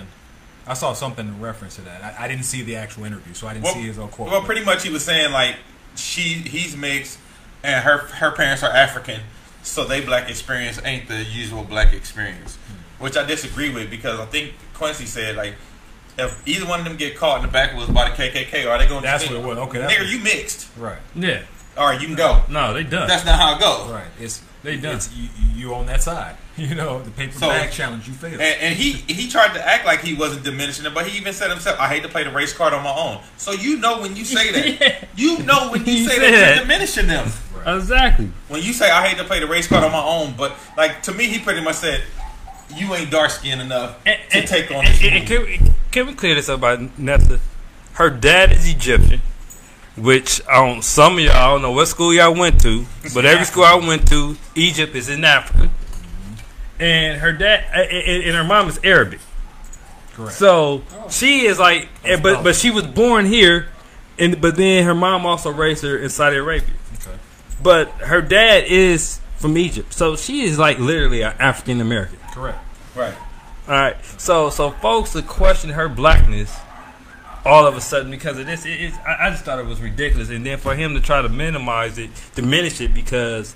His girl, so what she put him on. Sometimes it just takes somebody to come along, period, to show us the light. Like, look, maybe with your platform, because that's a woman, mm-hmm. maybe with your platform, maybe you could bring light to these situations. Right. And then she said he started reading books after a shooting occurred in right. San Francisco. Yeah, and that's he where started, it opened your eyes. He, he started reading, reading all type of different books. And that that that's what really started everything. Right. And... When, and I don't know if people have ever been to Frisco up north. Like that's where like like they still in Black Panther mode up there. Correct? Yeah. So so yeah. so so so, so I mean, my cousin went to U C Santa Cruz. Angela Davis was his professor. Wow. You know, so they still. I mean, you can't go to Berkeley unless you've been in a protest. I right. think that's part of part of right. That, that, that's part of the right. So so I mean, I, I just thought I just thought that like you said, I just well, thought that yeah, was I don't like I don't like those. I don't like those qualifiers. I don't like those qualifiers at all. If you black and you doing the work, let's let you do the work. Shit, Malcolm X wasn't the darkest brother we've seen. Right. No. But you, you you better not question his blackness. Uh, Burgundy said, every man on this panel, I'm sure, would say, a woman changed his life and made him a better person. Absolutely. Hell yeah. one hundred percent. one hundred percent. That's what I say. I'm not denying that. And we would be crazy to pretend that because his woman is the one who put him up on game, that that's, for some reason, that's a bad thing. Right. For some reason, because he didn't stumble on these books himself, it don't mean the same amount. Yeah. Like, I, I don't like, I didn't like that either. I didn't like that because it's like, you're not letting people evolve. Like, you think because he was one way when you knew him, it's insincere the way he is now. But no, maybe he has sincerely evolved. changed. Maybe he's sincerely, yeah, you know what I mean? So I think Marcellus is going to backtrack. You know, he has a sister. Well, well, well he already kind of. He, he I said, think he's going to backtrack. Well, well, he already kind of denied. Said, I never questioned a black. Bro, yes, you, you did. did. Anytime you say I'm using this, the race card against my, my own race, you definitely know what you're doing. Right. Yeah. So, so I mean, text right after that show, this girl. Yeah. What are you doing? Yeah, because he got a black one. She yeah, yeah, one. yeah, yeah. yeah he got he a black daughter, one. He has she, a black daughter. She probably hit his ass up like, bro, what are you doing? Because you're basically defeating the purpose. Yeah, you know, because he, he even, and I followed Marcellus for a while on Twitter, and he's even mentioned the things that he's grown from just being with his woman, a sister. You know, how he how he's just evolved, and he's been her, with her after the career. Yeah. yeah. And, and and from what he speaks about her, she's very intelligent, very informed, and I have no he doubt got he'll be back on his way home. Right, which he should. Yeah. And that's why we have our women to, to sort of check you sometime. Like, hey, you know. Fortunately for me, I have my women and my friends, you know, who catch sometimes things I say. Or like, yeah, no, absolutely. You know, um, yeah. So, you know, to sum it up, to put a bow on it, let's let Jay do work. Let's let Cap do work, and let us do work. Yes, and, and uh, yes. once again, for those, I, I I don't know if it came up. I tried to post a full interview it did. in, in the, uh, the comments, but check it out. If you got about forty-five minutes to an hour of your time, because you probably gonna do some some rewinding, so so so you can get some clarity, because some of the questions is kind of hard to hear. Um, check it out. You, you'll probably have a, a better grasp for, you know, draw your own conclusions. I, I'm for about like put all the all the information out there, and then you take whatever you gonna take. Yeah, yeah, absolutely. Yeah. All right, what's our D M for the day, Chan? Um, let's see. They go down, they go down. All right. I really like some direction. My husband and I both shared that we have been intimate with someone else after we broke up about a year ago. We we had this discussion about a month ago, but he's still very hurt and upset about it. He says that if he had known that before we got married, he would have rethought the entire marriage. He thought that he was the only man I've been with since we met, and this completely crushed him. We were both completely single, by the way. This is going on day three, and he hasn't communicated with me, and I'm literally so hurt. I feel lonely and almost abandoned. I may be overreacted, but I'm not sure. What should I do? Should I give him space? Um, or how should I approach it? All right, they, I'm confused. Apparently, they both they they were broken up before they married. They were broken up, and they both were intimate with somebody else during their breakup. I guess they decided to talk about it, and uh, why niggas do this to themselves? Set it up. You know, when I was with you, don't ask questions you don't want to know the answer. Because I think but they that were they, single. I think that they want. I think single. that they want. His ego to, too fragile to. It's take like you want to know, niggas but don't you have learned yet. Huh? It's like you want to know, but you don't. He wanted to tell his part, but he didn't want to hear her part. He wanted to tell he smashed somebody right, else. Right. But he that's didn't know she was, was going to say me that too. Right. That's what it was. It's the ego thing. He wanted to explain, like, yes, well, you know, when you wasn't around. And she's like, well, honey, unfortunately, you know, when you weren't around. Yeah, and he can't. I mean, you know, you, you, you got to be honest with yourself. You got to know what you can handle and what you can't handle. Right. I don't think a lot of people are really honest with themselves. Like, if I know I can't handle it, I'm not going to ask this shit. And you you feel it. You know. Right. So you like, I better stay away from this topic. Right. You already know. Yeah. And, and, and I don't know, time and time again, dudes go there and get their feelings hurt. Well, what is it about the fact that, you know, they both did the exact same thing? Ego. His reaction is different. Ego. Like, so women don't have egos? Not super egos. They, they have, have women have like egos, us. But I don't think.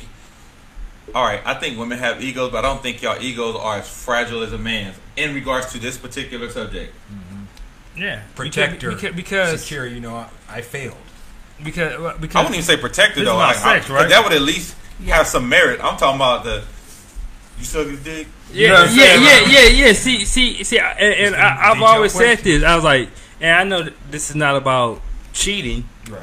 But I always said men get cheated on physically, women get cheated on emotionally. Yeah. Right. When when when when I was doing my dirt, shit, how you feel about her? Do you feel the same way about her you feel about me? It was nothing ever on the physical. Right. It was how you, you feel about her, blah, blah, blah. When the roles was reversed, like Dan said, she suck that nigga dick. Right. You can fuck how you feel. Yeah, yeah. Who cares? So it's different. Was he slapping your cheeks too? Right, yeah. Yeah, so it's more of a physical. And then I, I, I think about, uh, what's the movie with uh, Morris Chestnut? Uh, Best Man. Best Man. Best Man. See, that happened. Like, niggas really go there visually. Visualize. And then you're stuck, and you can't ever get out of it, and the relationship is over. But in this case, they're married, so this is something that they now cannot get over, even though that neither well, one. Well, he's stupid. Well, well he's stupid, just for not the whole scenario. Yeah, the fact that they was broken up, and because right. It's literally like she ain't cheat on you. And then but he you told thought, her, if I would have known this, I wouldn't have got. He wouldn't have got married. Yeah. He's trash. Yeah, right. yeah. So, so he didn't find out until they were married. That yeah, when they were broken up, they each hooked up. Oh, so they waited until they got married to then have this conversation. That's another dumb. That, yeah. That's the first. Yeah. Okay, so for anybody else who might think you had this problem, don't have this conversation with your spouse right, do after y'all got married, because no good will come of it. Right, right. Like, what do you? What did y'all think was gonna come of having this conversation about when we was broke up? We had sex I, with I, other I, people. I don't see no we're good. On, we're being honest. I don't see no good coming out this conversation. Right. If we already married, like, okay, so we didn't already cross this threshold. Put that shit in a little box. And yeah, an and, yeah, and don't ever see it again. Why are we going back over this line to where we both probably had questionable behavior? Clearly got questionable behavior, you know. But is it questionable they was broken up? It's not yeah, questionable. But, but, but, but, but, but I'm it's saying, not, I'm saying, yeah. if now we're married and shit is going, we not, nobody haven't fucked around, why are we even discussing this? Yeah. Yeah. It don't make sense. So I so, wonder who set that up. I mean, it, so it, it anybody like he set that up. Who's going, who might go through that, don't do that. Don't go back. That's my advice. That's my advice on the deal. I, I think a good, a good. Uh, well, I mean, now you can't. So now, what, what's the advice now? Like, what do you do? She said he don't want to deal with her. He don't want to talk to her. No, she need. She well, needs she has to give him time. She, yeah, she either he gonna have to get over that shit, or uh, she, she she gonna have to move on. She gonna have to start flirting with somebody else so he can know why he mad for real now. Well, yeah, I think that? I think it's a good rule of thumb yeah, not to ask no. questions. I mean, I've asked questions and I, I, I like told myself, wait a minute, okay. If it's some shit, this is gonna I be the answer. It's gonna either be this or this. You know what? I don't want to know. The only thing I want to know: have you been faithful to me since we've been married? Man, if that shit, then I don't need to know what happened. You know, honestly, right. I wouldn't even ask that these days. Right. I wouldn't even ask that. Just, just. Abdullah says somebody's a glutton for punishment. Absolutely. Like yeah. to even go back and to have that conversation is like that's the most pointless. So you, you know, just trying to hurt yourself. Yeah, so you remember that time you got mad at me and we hung out and we wasn't together and you left with that dude? Like, nigga, why are you doing this to yourself? Like, just get a gun and put it in your mouth. Like, you really want to just torture yourself? Was like, it was a couple of years ago, so it was like, and it, you know, it's. What's the point of knowing it now? I don't what's want. Yeah, yeah. What's the uh, yeah? What's no, the end game? No good can come of it. So, right. so, so the advice to the lady that asked, I'm sorry. You either need a new husband, or you need to just a whole new husband, huh? Flirt, yeah, a whole new ass husband, or flirt with somebody so he can know like what it's really gonna be like if he lose you in real life over some dumb old shit. And then get over it, yeah. or not. Yeah, uh, this is completely like Best Man type shit. Yeah. Uh, what's the Mount Rushmore for today, Q? Mount Rushmore. You know, I've been seeing all these trash ass lists. Whether it's best rapper or actor or I don't know, but sometimes on on on, on these lists, I don't think people really know how great some of these folks really are. So I want to know y'all Mount Rushmore of someone that you think is like that's probably not by the masses is is is is uh well known, uh identify as being like great, but you feel like this oh, person that's a good one. It's great, and and you feel like they don't get they they they they due diligence as far as being acknowledged. Okay. As far as their greatness. Okay, that's a good one. And anything, and anything, sports, anything, anything, sports, uh, music, acting, whatever, whatever it is, you think this person, people overlook this person greatness, not underrated, Like, but people, yeah. But this person is should be up here. Like, for example, I use like Ice Cube. There's no way Ice Cube should be number thirty-seven on nobody's fucking rap list. Wow. Right. I mean, you know, the guy that wrote for other people as well as himself. Yeah. That wrote like multiple classic albums. Yeah. Yeah. So and he under Joe Budden's, who had Pump It Up. Fuck out of here. Yeah. Okay. Yeah. Okay. So I never even heard nothing Joe Budden made. So with the fact that he was on that list, he probably did it and don't realize. Pump, pump, pump. That was the one. Pump, he has pump, better success. Pump, pump it up. Ba-dum, ba-dum, ba-dum, ba-dum. Oh really? Yeah, that's, yeah, that's Joe Budden. Okay, so but so he makes it on the top fifty because of that. Hell no. Okay. So he people probably put because a lot of people do regard Joe Budden as a great lyricist. Right. But the way that list was set up, I'm like, I don't even know what measure y'all was using. That was just. I think if people were just listening. I think okay, group, so if he were in a group, you know, his group. What I'm thinking, let me think. Somebody who is not where I think they should be. Daz Dillinger, as a producer. Yeah, because Daz did so many of them chronic hits that Dre get credit for, and it's not. It's even on the credits that he did it, but Dre gets credit just because he gets credit for all of the Death Row, right? Uh, a lot of, a lot of that Tupac album.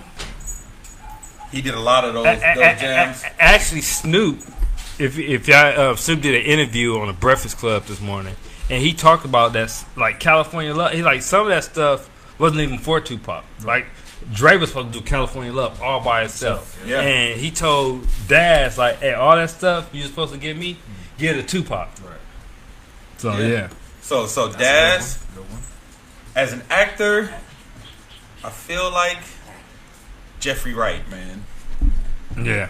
Okay. I think Jeffrey Wright is an incredible actor. When I seen him as Peoples and Shaft, I when I seen him in um, Boardwalk Empire, O G, O G, yeah, yeah. him in the new O G, yeah, yeah, real O G. Like that dude is an because he's one of those actors that he's not himself in anything. When he was Basquiat, a lot of people forget. A long time ago, he was Basquiat in that movie. So I think him. So Daz, Jeffrey Wright. I'm gonna say Shep Crawford because ministry, he, huh? Just in ministry, no music, music, oh, he's a musician. Okay, yeah. So nobody's supposed to be here for Deborah Cox. We Can't Be Friends. R L, uh, almost that whole Montel Jordan first album. Uh, Tamia, all her hits, Stranger in My House, me, mm. like he kind of was like one of the of that run in the nineties R and B. Mm-hmm. Incomplete for Cisco. Damn, he got hits. He ha and I think a lot of people don't put him there. With like with Babyface, of course, Babyface got a longer stretch and a long run. But you think about the songs that Shep wrote and that run that he had. I think Shep probably had like a eight to ten year run where it was just like back to back to yeah, back he, to back. He had nineties, early two thousand R and B. And that's funny because a lot of people, a lot of his records, I think a lot of people think his records were Babyface records too. Right. So I think that's why I kind of get lost yeah. in the sauce. But so yeah, Shep would be Shep Crawford would be one of them. And uh, my final answer, Busta Rhymes. Mm. I always say it, Busta Rhymes. Uh, as dope as Busta Rhymes is, I feel like he don't make a lot of people top lists and all that because his personality and voice is so big and boisterous. People miss out on them crazy ass lyrics and verses that he be saying. And he's like, like people, you never hear people say like Busta's a dope lyricist, but he really is. But it's because you know him over the row, row, like a dungeon drag. So it's more people put him over in the personality side mm-hmm. as opposed to a lyric, lyrical side. So that's that's my four. Okay. You want me to go? Yeah. All right. This is a tough one here because I was really, you know, you really trying to think. You know, yeah, I don't want to yeah. get too biased, but I, I would say for me, um, let's just, I'll, I'll separate. Let's just do sports. I'm going to do sports. I'll do music, uh, movies. So for me, in sports, for me, the biggest person I feel that was slept on, um, and and this, you know, you might not, you might say, oh well, obviously, you know that person, but I, I truly feel the underappreciation for Robert Horry is something that people really completely overlook. No, I can see that. You know, um, being an integral part of a team and understanding how to accept your role and kind of be there when you're needed, be be be that person that your teammates can call on. When, he when saved legacies. And that's the point. He saved legacies. You know, multiple times. He saved legacies. Know, people just throw it out there. Oh, he wasn't. You know, he wasn't the primary player on any of his teams, and yada yada. But he, he he was the person that if you ask any of those teammates, they all rave about Robert Horry. Even oh. more than that, think about it. There is not one championship going all the way back to his Houston Chips right. that there's not a big shot that is stamped by Robert Horry. Exactly. Out of all, even in San Antonio, every every finals every. he played in, there's a big shot somewhere by Robert Horry. Right. So that's a great one. I like that. Uh, that that's my sport. So let me go. In rap, I have I have like a huge thing, and, and this is more of a personal thing. But for me, I don't know if you guys are familiar with Currency. Yes, he's dope. But but Currency, you know, having ghostwriter for Lil Wayne and done some things when he was with, with the Hot Boys, you know, a lot of his previous work prior to his independent venture after he left yeah. left them was kind of slept on. But he quietly is one of the top ten underground. I would say, you know, he's he's considered in that because he has more yeah. of a cult following. You know, he, he he brings more than just us to the concert. So Currency's my rapper, or, or just music in that general. Uh, in movies, um, from or actually let me let me separate. I'm gonna do two movies. So mine's gonna be a comedian. My comedian's Robin Harris. Oh, um, oh that's yeah. cool. Prior prior to his passing, I, I, he was in the traject, trajectory of, I mean, to be one of our greats. Yeah. And, and and the content was was new. It was different. It wasn't like the same thing. You know, he wasn't copying anyone. Um, and just unfortunately, his passing kind of hit him like right when he was about to strike. I think strike Bernie Mac got to be Robert Harris's dream realized. Correct, yeah. correct. Yeah, he he took the like, dream. I think that's what his career would have been. Exactly. That's why House exactly. Party was a House Party three. It was so perfect that he was cast as, as his as brother. brother. Yeah. Yeah. yeah, it was perfect. That's a good one too. And then the, yeah, that's the comedy. So then I'll go on the direct. Well, I'm not gonna say the director side, but. Um, for me, as a huge Quentin Tarantino fan, I think Mark, uh, uh, Mister Madsen is sort of an underrated person, you know, oh. because you know he's always being cast in sort of just his movies. Yeah. But the acting skills, you know, when you, when you look at some of the roles and some of the characters that he got into, it it, it for me was like, you know, it's not a Tarantino movie without him, you know, um, and. That's just, these are just like all personal things, but absolutely. When, when we look into these genres, we just have to kind of look. We, we know the obvious people that, that were slept on, right? And that's why sort I was of trying those to pick people in, who in between, right? Right. Mm-hmm. So that's it for me. That's my that's my top. Go ahead, Chan. Who you got? You could go. Yeah, they still thinking. You tell me. You can Google it. Yeah. Uh, I, I, the first person came to mind because he he was left off the list was Jamie Foxx as a comedian. Oh yeah, really? He was left off the list. Yeah, what was yeah. his top twenty? Yeah, it was like comedians. Which I was like, "Where's Jamie Foxx?" Right. Like Jamie Foxx, he has like three of the best stand-up specials I've seen. Right. Uh, Do you think that years. that's what like? Um, and then I think he's one of the greatest entertainers of all time. I mean, that, I mean, when I, you think about Sammy the Davis. singing, the the the acting, and. And comedy, yeah. Sammy Davis. So you think stand up is one of those things that differ? Because I think like the Wayne, the Wayans, like they're like kind of um, would be my list. Okay.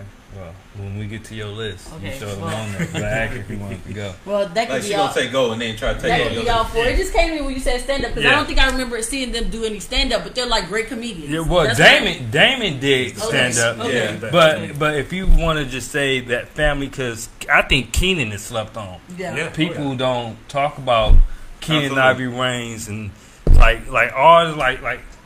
These black comedy movies right. and shows that out now, they was doing that shit with Hollywood Shuffle. Yeah, like his contribution to the whole, like like him and Robert Townsend. Like, right. like right. that's, that's who I saw. That was gonna be my honorable mention. Yeah. Yeah. That's my honorable mention was gonna be Robert Townsend for Slept On, because I remember um, being a kid growing up watching um, Partners in Crime, mm-hmm. which was like Living Color live on yeah. stage, yeah. pretty much. A lot of those characters you ended up seeing on Living Color was Robert Townsend, uh, Partners in Crime, where that was the first time we seen. That many black comedians on one show. Right. So before that, remember, you only see white comedians on H B O specials. Yep. A lot of people don't remember that. Don't remember right. that. Mm-hmm. But there was a time Andrew that it was Dice only Clay. just Foxworthy and them. Andrew Dice Clay. And Andrew Dice Clay and all them had got to be on H B O. So when he did it, he probably figured, well, I can't do one at a time, so I'm going to put me, Tommy Davidson, Kenan, Damon. So they did sketches, and then they had comedy sets in between. And I think...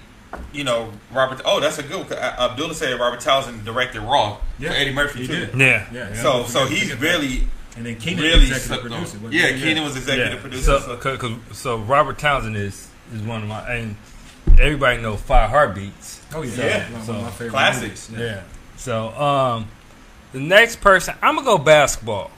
Um, I always say Kobe is the most underrated, but I think this guy is like, people really don't give him credit for how great he is. That's Scottie Pippen. Yeah. Oh, yeah, yeah. I mean, Michael Jordan is one and nine before Scottie Pippen. Right. It's Scottie Pippen. One and nine in the playoffs. Yeah. As much as people brag about six and zero. Before that. Before that, he's not even five hundred record wise. Yeah. And he's one and nine in the playoffs. So I think Scottie Pippen is is a lot greater than people actually give oh, him one hundred percent credit for. Uh, I say all the time, if nothing else, for the fact that Jordan had to go up against him in practice every day. Yeah, so that yeah. so if you got the best defender in the league mm-hmm. defending you every day, you gonna probably it's everybody gonna, else's cheesecake. Well, yeah. exactly, it's gonna make you one of the best offensive players because yeah. that means you got to figure out how to work around him every single day. Yeah. Um, and then you got to defend him on the flip side, and he was a great offensive player too. So yeah.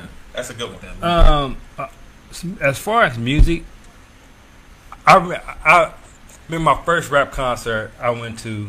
It was um, the Key Club, okay. early two thousand, yeah. and I've heard rap concerts where, you know, dude got a D J and all that. I saw like a bass guitar up there, different instruments. And it was D J Quick. Oh, yeah. Playing different instruments, rapping. Right. Playing the bass guitar.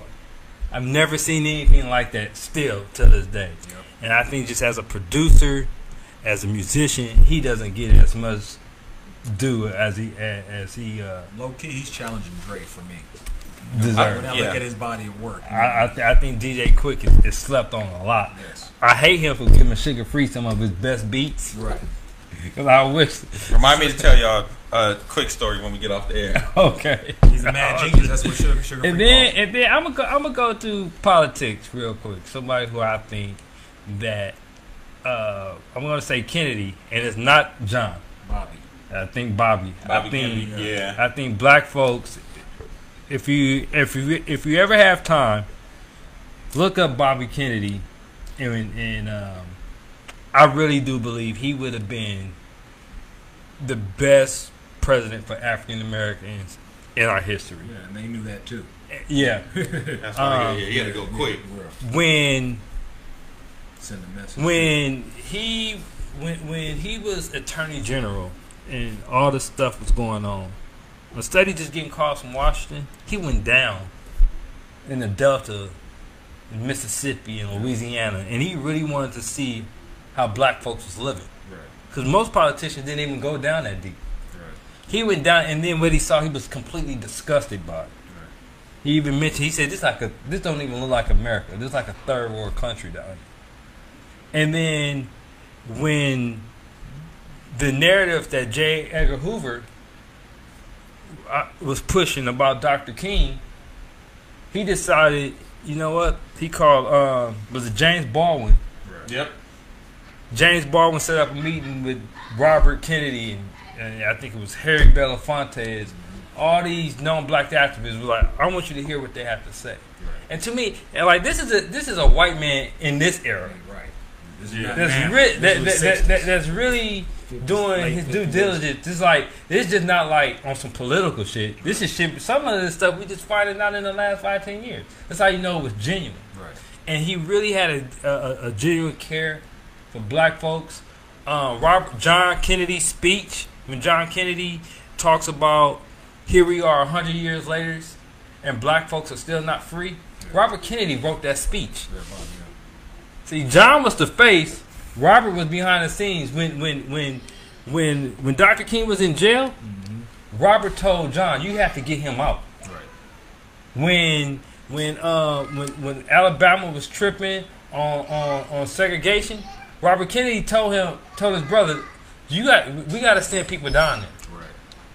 So uh, that's why if you look, J. Edgar Hoover, all of them, they hated Robert Kennedy because yeah. he yeah. was a thorn in their ass. Yeah. And that's why they refused to allow him to be president. Correct. Because he was he, he was going to beat. Oh, uh, he was. Tr- that's true. He was. Yeah, yeah, he, he he, yeah. He, he he was going to beat Nixon. That's a good and, one. And uh, but I just think that there's somebody just for black folks when talking about our history and folks who, who I think that would really contribute to us. Right. Yeah. That should be mentioned. We always hear about J F K, but Robert was really the one pushing shit and moving shit for us behind the scenes. So, honorable mentions. And and Jerry, go ahead. I said the Wayans. Oh, just the Wayans? No, all four of them. All four, okay. Uh, my honorable mention. Uh, I mean, just to hit on the Wayans, because did we bring up A Living Color? Yeah, did we bring up a sister? I mean, just scary yeah. movie. I mean... So much. Sextuplets. I just watched that last night. I just watched hey, it. How talented. It was actually funny to me. It was that funny as hell. To me. I saw, I, I'm going to check it out. I was like, wow, this nigga really playing six people. Right. Yeah. He, and it's hilarious. Yeah, he did a good job, man. I was proud of him because I felt like uh, you feel, I felt like you watched Marlon's comedy mature a little bit in this. Right. Right. I, I just truly feel that, you know, and he talked about it. I don't know if you guys saw on Drink Champs. He was speaking on, you know, the sixteen-hour days where he was going into makeup at two a.m. He said he was getting two hours sleep, and then you look at the performance on the actual on the show, and it's like, dude, if you're doing this on two hours sleep, I'd hate to see, you know, if you got yeah. eight hours because he he he he outperformed. He because just the just reading the reviews, they're kind of down on him a bit. Yeah, know, kinda, and, and yeah. For me, it was like they're like, oh, well, he's taking from this person. I mean, that's what we do. We yeah, I mean, it, it was back. Like he took from the Eddie Murphy mold exactly. and made a whole movie out of the clumps and did it a little different. But you think that that's almost twenty years ago now, so right. It's probably time to revisit that. So I, I didn't mind that. Um, for my uh, honorable mention, I'm gonna go with somebody that Quincy actually mentioned, and I always mention them because he's one of my favorite civil rights activists that I feel like don't get enough props. Is wow. James Baldwin. Oh, James. Okay. Yes. I feel like James Baldwin is one of our great minds. Like if you ever get a chance, just watch James Baldwin's speeches on YouTube. There's um, debates with him where they put him in, I think they at Yale, right? Where it's him and some white dudes, and he's killing them off Man. intellectually, yeah. like sharp. But I think because was his last cross, yeah, smoking a cigarette, yeah, yeah, last yeah, cross. yeah. Uh, and I think because he was a, a gay black man in the movement, I think they buried him a little bit, mm-hmm. and I think that's unfortunate because he did very, very important things. Not only with a lot of people don't know he was the bridge between Malcolm, Martin, and uh, Medgar Evers. He was the one who was cool with all three of them. Right. He's the one that bridged those gaps. A lot of people don't know that. A lot of people don't know that he was that entrenched in it to where he could be cool with all of them and move in all three of those circles Correct. and be good. Mm-hmm. Um, so, like I said, if you get a chance, just read some of his books, but look up some of his speeches and his his appearances on talk shows. Very always very profound and very just. enlightening, man. Like that dude was one of the best minds of the civil rights movement. So that's my honorable mention. Honorable mention, yeah. Yeah, that's dope. That's Who dope. you got, Ron? Uh, honorable mention. Uh, I have. I'd have a few. I mean, if you're going in that vein, you know, I, I would probably look even a little bit further back from James Baldwin, and, and I, I like. For me, it, I always ask people, "Have you heard of Doctor John Henry Clark?" Um, if you haven't learned who, who he is, look him up. He's literally one of the our greatest historians. So he, he as a child, he grew up, and his, his quest was, because he read so many books, he was always asking his teachers, why is there no books on, on our history? You know, what what is it that I'm missing here? And teachers were like, well, you know, um, this is all we have, you know, but and if you go to the bigger libraries, you can kind of delve in. And so he went back, and, and he's been known, they say, to read, have read, or well over thirty, forty thousand books or something like that. Wow. Um, and he, he, he can detail the history from the, the most current civilized society that we've been aware of, and he'll walk you all the way up through today. Where wow. and, and, and mind you, he was mentors to Ali, he was mentors to literally all of the greats at the time during that civil rights movement, but he was blind. You know, he had, he had, had cat, I think it was cataracts. cataracts, and so he had become blind, but for those who haven't heard him and, and and don't know who this person is, Doctor John Henrique, which is H E N R I K, Clark. Um, Google him. Watch one of his speeches. He's, he's kind of older at the time when he started doing these speeches, so he's a little slower. But just watch and, and, and look at the history, the, the wealth of knowledge this person has. And when he mentions the people that he was mentoring at the time, you'll kind of get like, okay, the, these people were going to him? Yeah, like, okay, goodness. like yeah. okay, they, they, they knew what he knew. Um, yeah, Doctor John Henry Clark. Cool. Well, man, thank everybody for joining us in the conversation. Everybody who were patient enough to let us go through this whole Cap and J thing, because we wanted to be thoughtful and really dissect it in a thoughtful manner instead of just, you know, shooting off talking points like everybody else is doing. Because I think we, you know, we here at Uncouth, we want to try to be better than that. Right. We want to try to be better than just echoing everybody else's talking points, echoing everybody else's view. Yeah. We all have our different views, and, you know, we agreed and disagreed on this, but the crazy thing is, all of it at the end of it, we all said we just want the work to get done. Those two paths can get to the same. Yeah. But I also think the thing about this discussion that was important was how, if if you do or have watched the whole thing, you kind of see how the choppiness is meant to evoke certain, certain type narrative. of conversation yeah, and narrative. Absolutely. So when you see it, like Quincy was saying, you know, some, some of that stuff, some of that stuff, like fifteen minutes apart. Yeah, right. so, that you saw. So, yeah, but they put it like boom, boom, boom, so boom but they put it like back to back. Yeah, it's so. like a bad movie trailer. Yeah, so, so that's important after you have yeah. all. So again, if you get a chance, go watch the whole press conference and right. make your own it's in the informed, defi- uh, informed decision. Uncle Radio, we want to thank y'all for joining us. Uh, Take Five Sports should be here this weekend. Um, we'll see y'all next time when we are. Oh, wait! Before I get out of here, man, I gotta thank everybody who showed up to the financial mixer last oh, yeah. week, man. Oh yeah, that was awesome. I gotta, yo, the the event came out so dope. I wish so many more people could have came. We but we had like a full house. Yeah, right. We did. We had a full house. Uh, shout out to E at the Sugar Shack for letting us come Sugar hold Shack. the event over there. Um, I think it was an amazing event. I think they had some amazing information, and the way we did it was dope because it was like speed dating for finances. Right. Yeah. So instead of people just giving speeches and panels like the seminars you used to, I just introduced everybody and said, yo, whoever you need, go find them. Yeah, and that, people got that to was have, dope, too. People like got that. to have individual conversations and, and, and, and get the information they needed from the uh, professionals they needed. So we're going to do another event, um, hopefully before the end of September. We want to do a mind, body, and soul event mm-hmm. where we want to bring in uh, mental health specialists. We want to bring in nutritionists and some trainers. Wellness, some, some yoga, wellness, some yeah, just all kinds of things. Because we want to open that up, too, because, you know, we want to get the finances together, but we also want to get the physical side together because, you know, all that is a part of, you know, mind, helping body, our black soul. people get better and, and stronger. So mind, body, and soul, and then we'll probably do another financial mixer after that. So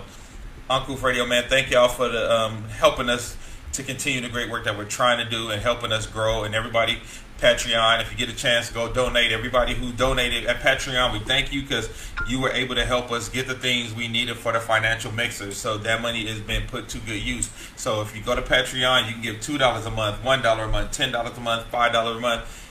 You know, we waste that on Starbucks or a bunch of other things. So if you can, just go to Patreon, sign up, and give us a little donation. It'll help us to do things that we need to help the community, because that's what we want to do here at Uncouth Radio. We want to serve the community. So thank you guys for um, all of your support. We appreciate y'all. We out. Until next time.